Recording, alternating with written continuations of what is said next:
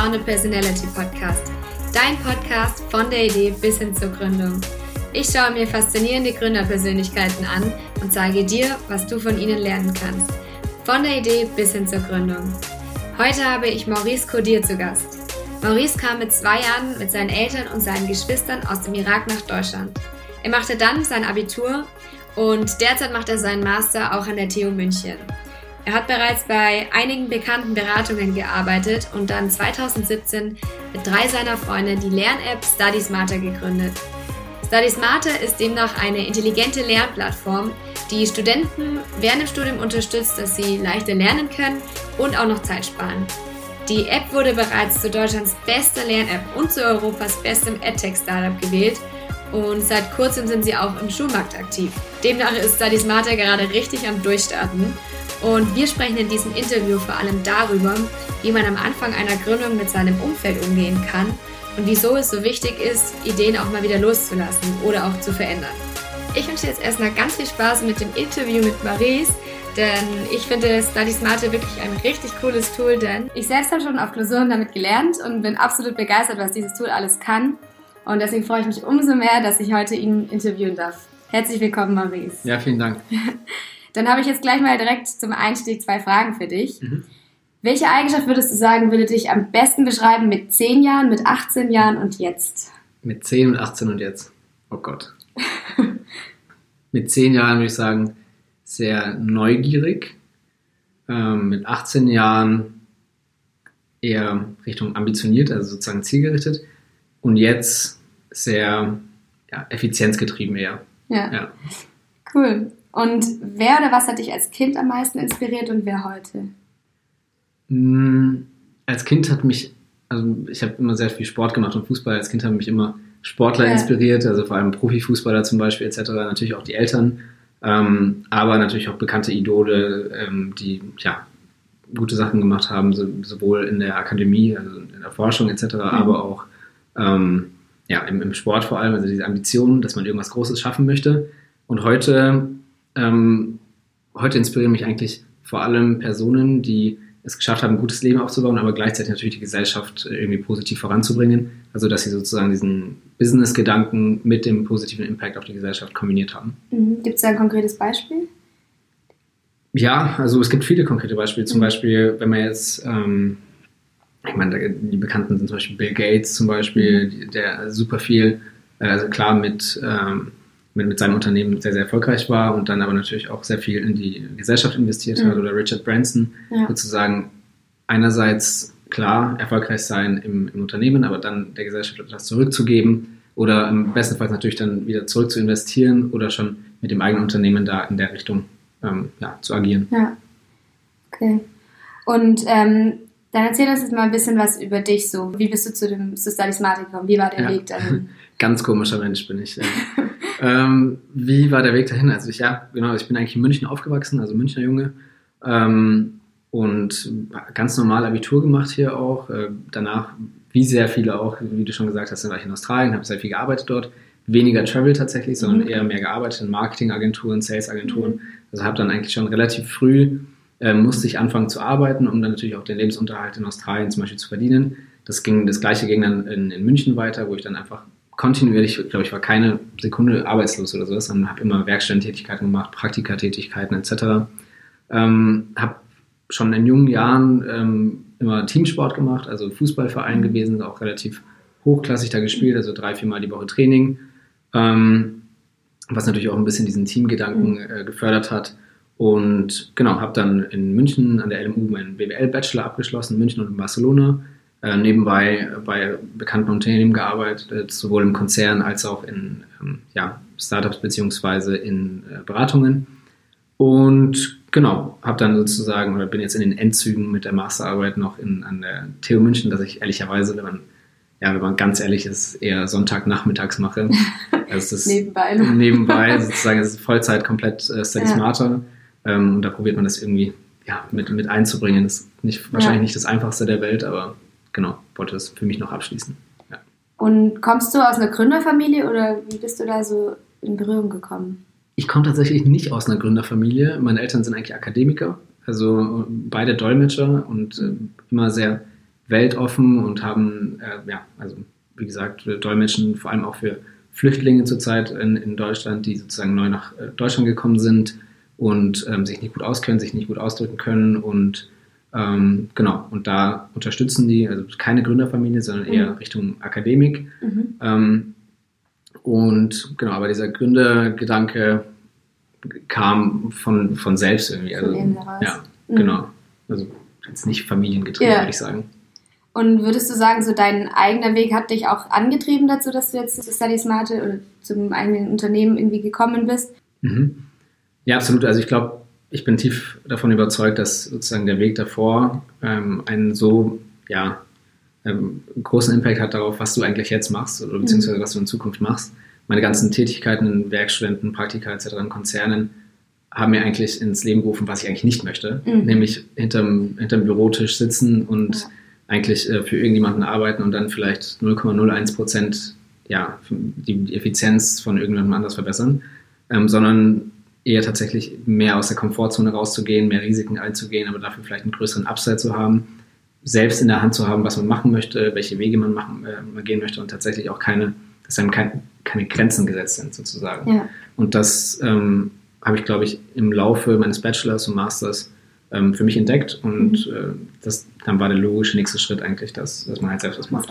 Ja. Und wie ist Study Smarte dann entstanden? Also wie kam es zu der Idee? Das Ganze hat, äh, glaube ich, mit Simon angefangen, also ähm, einer der Mitgründer Simon, der sozusagen im Rahmen von dem Manager More Programm äh, Christian und Till kennengelernt hat, äh, die das dann sozusagen angefangen haben.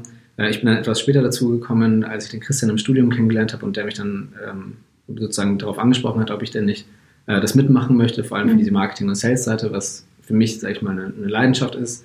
Ähm, und genau, und dann, also ich war sofort eigentlich von der, von der Idee überzeugt, weil, weil Bildung auch mich intrinsisch motiviert, weil ich glaube, dass es der Schlüssel ist für viele gesellschaftliche Probleme ähm, und auch wirklich, dass man das einfach super viel Potenzial gibt. Also es ja. ist komplett ineffizient, ähm, was derzeit so, was derzeit so gibt und genau, die technologischen Möglichkeiten sind da einfach, um diesen gesamten Lernprozess zu optimieren. Mhm. Und die Idee kam dann einfach auch von, von, vom Team als sich, dass sie. Ja, genau. Also ähm, die Idee kam ja eigentlich aus dem eigenen Pain, wenn man mhm. so will. Ne? Also man, ich meine, wir, wir ja. waren alle Studenten ähm, und da sieht man ja eigentlich, dass mhm. 800 Leute in derselben Vorlesung hocken, die immer noch mit Stift und Papier alles mitschreiben. Am Ende fällt die Hälfte durch und man sieht ja die Durch- oder die Abbruchraten in Deutschland.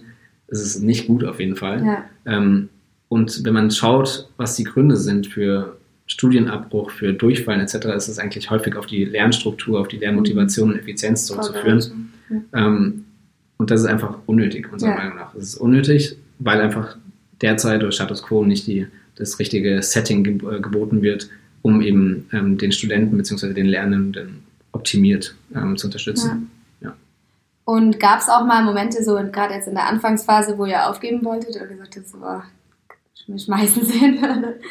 Also aufgeben wollten wir, wollten wir tatsächlich nie. Mhm. Also es gab keinen einzelnen, äh, keinen einzigen Augenblick, wo wir gesagt haben, okay, wir hören das jetzt auf. Also mhm. das das gab es tatsächlich nicht. Ja. Ähm, klar, es gab super viele Schwierigkeiten und es glaube bei jedem Startup ja. so, dass man halt ähm, seine Ups und Downs hat. Ich glaube, wenn man nicht an Schwierigkeiten kommt, dann macht man irgendwas falsch, weil ja. dann, stößt, dann, stößt, man nicht an seine eigenen Grenzen.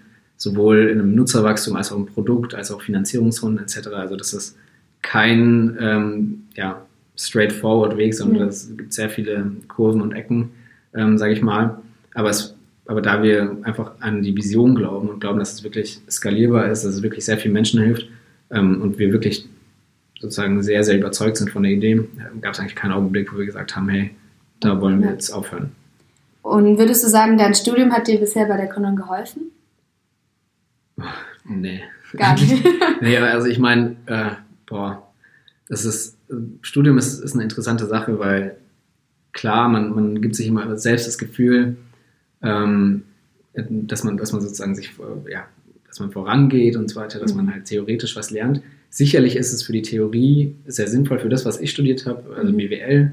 Ähm, klar, es gab ein paar interessante Sachen, aber jetzt in meinem Fokus, zum Beispiel Marketing oder, oder Sales etc., da denke ich mir, okay, manchmal wäre es auch besser, hätte ich andere Hilfsmittel gehabt. Also mhm. zum Beispiel hätte ich, wenn ich, wenn ich die Marketing-Vorlesungen mit zehn Stunden YouTube-Videos äh, YouTube Ja. über Marketing vergleiche, hätte ich wahrscheinlich bei den YouTube-Videos Ja. mehr gelernt, was sozusagen derzeit relevant ist. Und das finde ich auch ein bisschen schade an dem derzeitigen Lernsystem, dass es halt sehr, sag ich mal, nicht dem Zeitalter entsprechend ist, aber das ist halt, sag ich mal, dadurch oder dem geschuldet, dass es halt sehr zentralisiert ist und sehr Mhm. starre, sehr starre Strukturen Also gibt, ja. wenn, wenn jemand jetzt eine eigene Idee hat, dann würdest du es nicht unbedingt empfehlen, erstmal noch ein Studium belegen, sondern es würde auch eigentlich um über andere Wege gehen. Es kommt drauf an, es kommt, es kommt wirklich drauf an. Also zum Beispiel, ich habe jetzt ein paar Freunde, die da ein Medizintechnik-Startup gegründet haben. Die brauchen natürlich die Kompetenz, sag ich mal, um die, und diese Authentizität, äh, damit, damit sie da das starten können. Also man braucht halt die gewisse Kompetenz, das gewisse Know-how. Für unseren Bereich war es natürlich auch super hilfreich, weil einfach das Studium, sag ich mal, das Produkt ist. Wir, können, Ja. wir sind so nah an der Zielgruppe dran, wir wissen ganz genau, was die Probleme sind, etc. Für andere Bereiche bin ich ganz ehrlich, ist wahrscheinlich muss man nicht studiert haben. Ähm, das Beste ist einfach Learning by Doing. Also einfach Ja. loslegen, schauen, wie es läuft, etc. Ähm, aber wenn man jetzt sagt, okay, es ist zu früh für mich, dann ist Studium sicherlich eine, eine Variante, um sich einfach persönlich, sag ich mal, weiterzuentwickeln. Und du bist ja hier CMO, also du kümmerst dich um den Marketingbereich. Ähm, Mhm. Was sind so deine Aufgaben? Was, wie kann man sich das vorstellen? Was Ja. macht ein CMO? Ja, also ich kümmere mich hauptsächlich eigentlich um Marketing und Sales. Das heißt Nutzerakquise und Umsatz. Also eigentlich, wie wachsen wir von den Nutzern her und wie gewinnen wir möglichst viele Unternehmenspartner, damit wir auch einen Cashflow haben bzw. Umsätze generieren. Ähm, was mache ich? Ich kümmere mich ähm, viel um ja, organisches Wachstum, um Paid Ads, um ähm, SEO-Maßnahmen, um Kooperationen viel. Also was machen wir mit anderen, mit, äh, mit, mit anderen Unternehmen etc. Aber auch, ähm, ja, also ich bin auch zum Beispiel im Fundraising-Prozess involviert. Natürlich, also jetzt, da wir natürlich mehr und mehr Mitarbeiter haben, komme ich eher, sag ich mal, über eine strategischere Ebene und äh, genau im Sales natürlich dann die ganzen Kooperationspartner überzeugen, dass, dass sie mit uns äh, zusammenarbeiten, damit wir halt auch Umsätze generieren. Aber hauptsächlich, also das Hauptziel ist eigentlich Nutzerwachstum.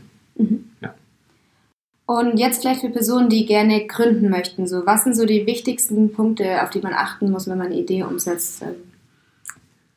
Ich glaube am Anfang, vor allem wenn man, ähm, wenn man eine Idee hat, die wirklich etwas, etwas Impact hat, dann wird man auf sehr, sehr viel Resistenz stoßen. Also man, es werden sehr viele Leute sagen, nee, hm, du bist doch auf, so oder so auf einem guten Weg, du machst doch gerade deinen Master fertig oder was auch immer. Ähm, vielleicht auch die Eltern, vielleicht auch die Freunde oder die Freundin oder der Freund, der sagt dann, okay, du bist doch auf so einem guten Weg, warum willst du das alles, sag ich mal, riskieren, um etwas selbst zu gründen und dann, sag ich mal, vielleicht auch zu failen. Aber da würde ich einfach sagen, okay, hört nicht drauf hin, ähm, macht euer Ding und probiert es einfach aus, weil wenn es nicht klappt, dann kannst du immer noch zu dem anderen zurück. Mhm. Aber ich glaube, Gründen an sich ist halt wirklich eine einzigartige Erfahrung, weil man so viel mitbringt. Und auch wenn es nicht klappt, kann man dann wieder gründen oder, sag ich mal, viel, mit sehr, sehr viel ähm, positiver Erfahrung dann auch woanders einsteigen. Aber ich glaube, man muss halt eine gewisse Resistenz am Anfang entwickeln, dass es einfach viele Personen gibt, die sagen, okay, das ist nicht der richtige Weg, aber die es halt auch anders nicht kennen oder die halt, sag ich mal, in diesen rigiden Strukturen halt gefangen sind, ähm, wo ich sage, okay, bleibt motiviert, macht einfach euer Ding und vor allem redet mit Endnutzern, sag ich mal, Mhm. oder validiert, sag ich mal, eure Idee ähm, so früh wie möglich, redet mit sehr, sehr vielen Personen über euer Produkt. Es gibt immer sehr, sehr viele Menschen, das ist mir auch aufgefallen, vor allem bei so Studenten-Events etc., die dann auch anfragen, okay, wie ist es eigentlich zu gründen? Die sagen dann immer, hey, ich habe zwar eine Gründungsidee, aber ich will sie nicht sagen, weil nicht, dass sie mir irgendjemand klauen. Ja, das ist, und das ist halt eigentlich der größte Witz, weil man muss eigentlich die, es geht ja nicht um die Idee zu haben, Ja. viele haben die Idee, es geht eigentlich nur um die Execution. Ja. Ähm, muss man halt dann sagen, hey, ganz ehrlich, lieber erzähl deine Idee an eine maximale Anzahl an Personen und krieg genug Feedback, anstatt dass es für dich geheim ist, weil so kommst du nicht voran. Ja. Und was kannst du heute, was du dir vielleicht früher nicht zugetraut hättest?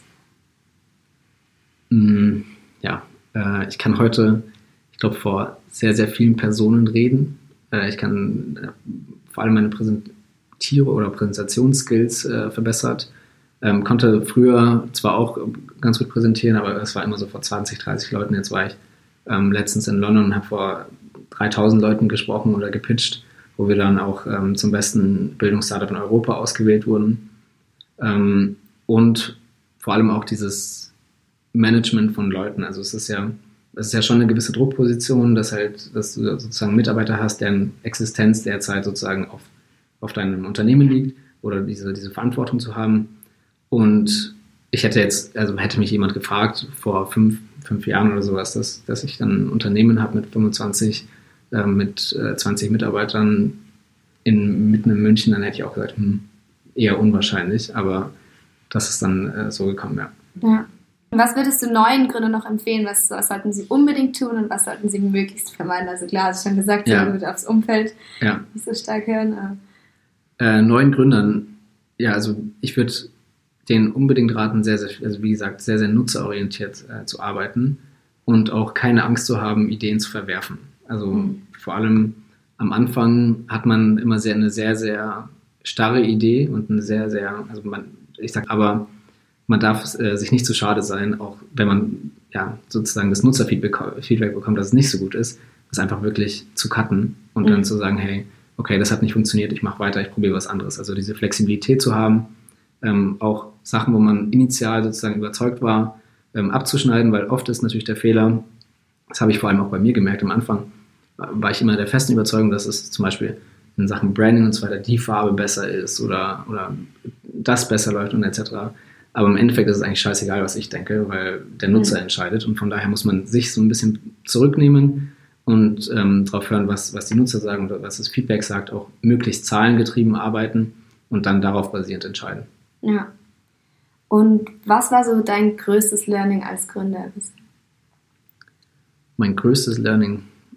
Da gibt es so viele Learnings. Ähm, aber ja, mein, mein, mein größtes Learning ist wahrscheinlich, dass dass es sehr hilft, ja, wie schon gerade gesagt, also sich einen Step äh, oder einen Schritt, einen Schritt zurückzugehen, sich ähm, mal äh, sozusagen aus der Bildfläche zu nehmen und dann wirklich mal die Zahlen anzuschauen und wirklich effizienzgetrieben daran zu gehen und sich eine eigene Struktur zu liefern. Weil früher ähm, war das schon so, dass ich in Meetings gegangen bin und dann verläuft man sich hier und da und man, man redet dann über andere Dinge und dann kaum schaut man auf die Uhr, sind schon zwei Stunden vorbei. Und ich glaube, mein größtes Learning als äh, vor allem in dem Unternehmen war, effizient zu sein und auch anderen Leuten äh, eine gewisse Struktur zu geben, wie man effizient ist. Ähm, beziehungsweise da auch zu sagen, hey, man braucht eine, man braucht eine Struktur, man braucht eine gewisse Zahlengetriebenheit, eine Datengetriebenheit, um dann auch, sag ich mal, rationale Entscheidungen treffen zu können. Ich glaube, das haben wir vier, also Christian, Till, ähm, ich und Simon, haben das mittlerweile schon relativ verinnerlicht, dass wir, sag ich mal, eigene Meinungen komplett ignorieren und wirklich nur darauf schauen, was, was die Nutzer machen. Und ich ähm, glaube, das ist, das ist mein größtes Learning. Und jetzt zum Abschluss, so gibt es irgendwie einen Podcast oder ein Buch, welches dich irgendwie besonders inspiriert oder bewegt hat? Podcast oder ein Buch. Ich meine, gesellschaftstechnisch, was ich derzeit zum Beispiel lese, ist ein Buch, das heißt Factfulness. Ähm, Factfulness ähm, hat mir auch gezeigt, zum Beispiel, dass, ähm, dass es wirklich darauf ankommt, einfach auf die Zahlen zu schauen. Weil dieses, mhm. dieses Buch zeigt zum Beispiel, äh, dass es eigentlich, dass die Welt in eine, eine, sehr, sehr positiven Richtung sich bewegt. Also man hört ja immer wieder in der Gesellschaft, mhm. oh, die Welt wird so schlecht, ja. etc. Aber das ist gar nicht so. Also es ist überhaupt nicht so. Ja. Wenn, man, wenn man die Welt vergleicht mit, mit, äh, mit vor 20 Jahren, vor 30 Jahren, wenn man sich die Statistiken anschaut, sei es Krankheiten, sei es jetzt Krisen, sei es jetzt Todesfälle, Unfälle etc., es hat sich alles super krass verbessert. Und mhm. das kann man auf eine datengetriebene Weise wirklich belegen. Mhm. Und da, ähm, das, hat, das hat mir einfach gezeigt, dass man sozusagen so äh, subjektive Meinungen, ja. dass man das eigentlich ja, vernachlässigen sollte. Ja. Sondern ja, dahinter schauen sollte. Dahinter schauen sollte ja. und alles nach oder hinterfragen sollte. Ja. Und jetzt stell dir mal vor, du bist so mindestens 100 Jahre alt und du triffst dein 100-jähriges Ich. Was würdest du gerne von dir hören, was du alles im Leben erreicht hast oder auch was andere durch dich gelernt haben? Hm, 100 Jahre, das wäre wär schön. das ist noch eine Weile hin, ja. Oh Gott. Ähm, mein 100-jähriges Ich, das sollte auf jeden Fall happy sein. Also es sollte wirklich äh, happy sein, gesund sein natürlich. Ähm, aber wenn ich 100 bin, ist eh schon gut. Ähm, und vor allem sollte ich einen positiven Impact haben, wo ich gesagt habe, okay, ich habe tausenden Menschen dabei geholfen, sag ich mal, ihr Leben zu verbessern, habe vielleicht ein Unternehmen gegründet, was auch immer noch existiert, was immer noch, ähm, sag ich mal, die Existenz von, von vielen Menschen beeinflusst, in einem positiven Sinne natürlich, und dass ich der Gesellschaft irgendwas zurückgegeben habe, wo sie sich daran erinnern können, dass sie sagen, okay, dieses Unternehmen oder diese Person hat hat, sag ich mal, in der Welt was bewegt. Und ähm, genau. Und natürlich aber auch ähm, Freunde, Familie etc. nicht zu vernachlässigen. Das ist natürlich das A und O. Weil das sind, das sind natürlich die Leute, die dann nach der langen Arbeitszeit halt auf dich warten. Genau, ja. und die dann am Ende da sind. Genau, ja. Und was würdest du deinem, also damaligen Gründer, das ist ja noch nicht so lange her, aber vor, der, vor dem ersten Tag der Gründung oder vor der Gründung überhaupt von Study Smarter, was würdest du da dir gerne mitgeben? Dass man dreist sein soll. Dass man, dass man wirklich einfach keinen Schiss haben soll, dreiste Aktionen zu machen. Ähm, da gibt es ja dieses bekannte Sprichwort, better ask for forgiveness than for permission. Mhm. Ähm, und das ist, glaube ich, einfach das, das einzig wahre. Ich weiß noch ganz genau, wir hatten, äh, als wir am Anfang ähm, Study Smarter gegründet haben, haben wir einfach von den internen TUM-Systemen eine E-Mail geschickt an alle Vivi-Studierenden, Informatik-Studierenden etc. Ich glaube, wir wären fast von der Uni geschmissen worden. Ähm, aber dann am selben Tag, am ersten Tag von unserer unseres Produktes, unseres Launches hatten wir direkt hunderte User, die uns dann Feedback gegeben haben. Klar waren alle sozusagen sauer am Anfang, aber dann war es auch egal. Mhm. Ähm, von daher würde ich sagen, man sollte dreist sein, man sollte nicht, äh, nicht Angst haben, sage ich mal, irgendwas zu machen, ähm, sondern voranschreiten und genau, sehr viel testen, sehr viel mit Leuten sprechen. Ja. ja. Sehr cool. Und ja, wenn jetzt jemand mehr über Study Smarter erfahren will oder vielleicht auch bei euch irgendwie im Team mitarbeiten mhm. möchte, so wie erreicht man euch am besten oder auch dich am besten? So. Ähm, einfach auf die Website, also www.studysmarter.de ähm, findet man alle Kontaktdaten mhm. und auch äh, Zugang zur App, die kostenlos ist für alle, ähm, ja, eigentlich für jeden. Ähm, haben auch sehr, sehr cooles, sag ich mal, in der Pipeline, das, das kommen wird, suchen natürlich immer Nachwuchs, also sind derzeit am, am Wachsen, haben unser Büro in, hier im Herzen Münchens von daher, wenn irgendjemand Interesse hat, egal in welchem Bereich, mhm. ähm, sind wir sehr, sehr happy darüber, wenn man ja. sich meldet. Sehr cool. Ich werde auch alles noch in die Show Notes packen, auch die Infos zu dem Buch, das du gerade noch empfohlen hast. Und deswegen sage ich erstmal vielen, vielen Dank und sehr ganz, gerne. ganz viel Erfolg auf dem nächsten Weg mit Vielen, vielen Dank. Dankeschön. Wenn dir das Interview gefallen hat, würde ich mich unglaublich über deine Bewertung auf iTunes freuen. Dafür wäre ich dir wirklich sehr, sehr dankbar. Lass mich gerne auch auf Instagram wissen, was du aus der Folge hast für dich mitnehmen können und lass uns gerne darüber austauschen. Alle Infos zu Maurice und zu Study Smarter und natürlich auch das Buch, das er erwähnt hat, werde ich in die Show Notes machen. Jetzt wünsche ich dir aber erstmal wieder einen ganz, ganz tollen Start in den Tag und freue mich schon, wenn wir uns das nächste Mal wieder hören. Hier im Founder Personality Podcast. Evolve, Create, Establish, deine Jasmin.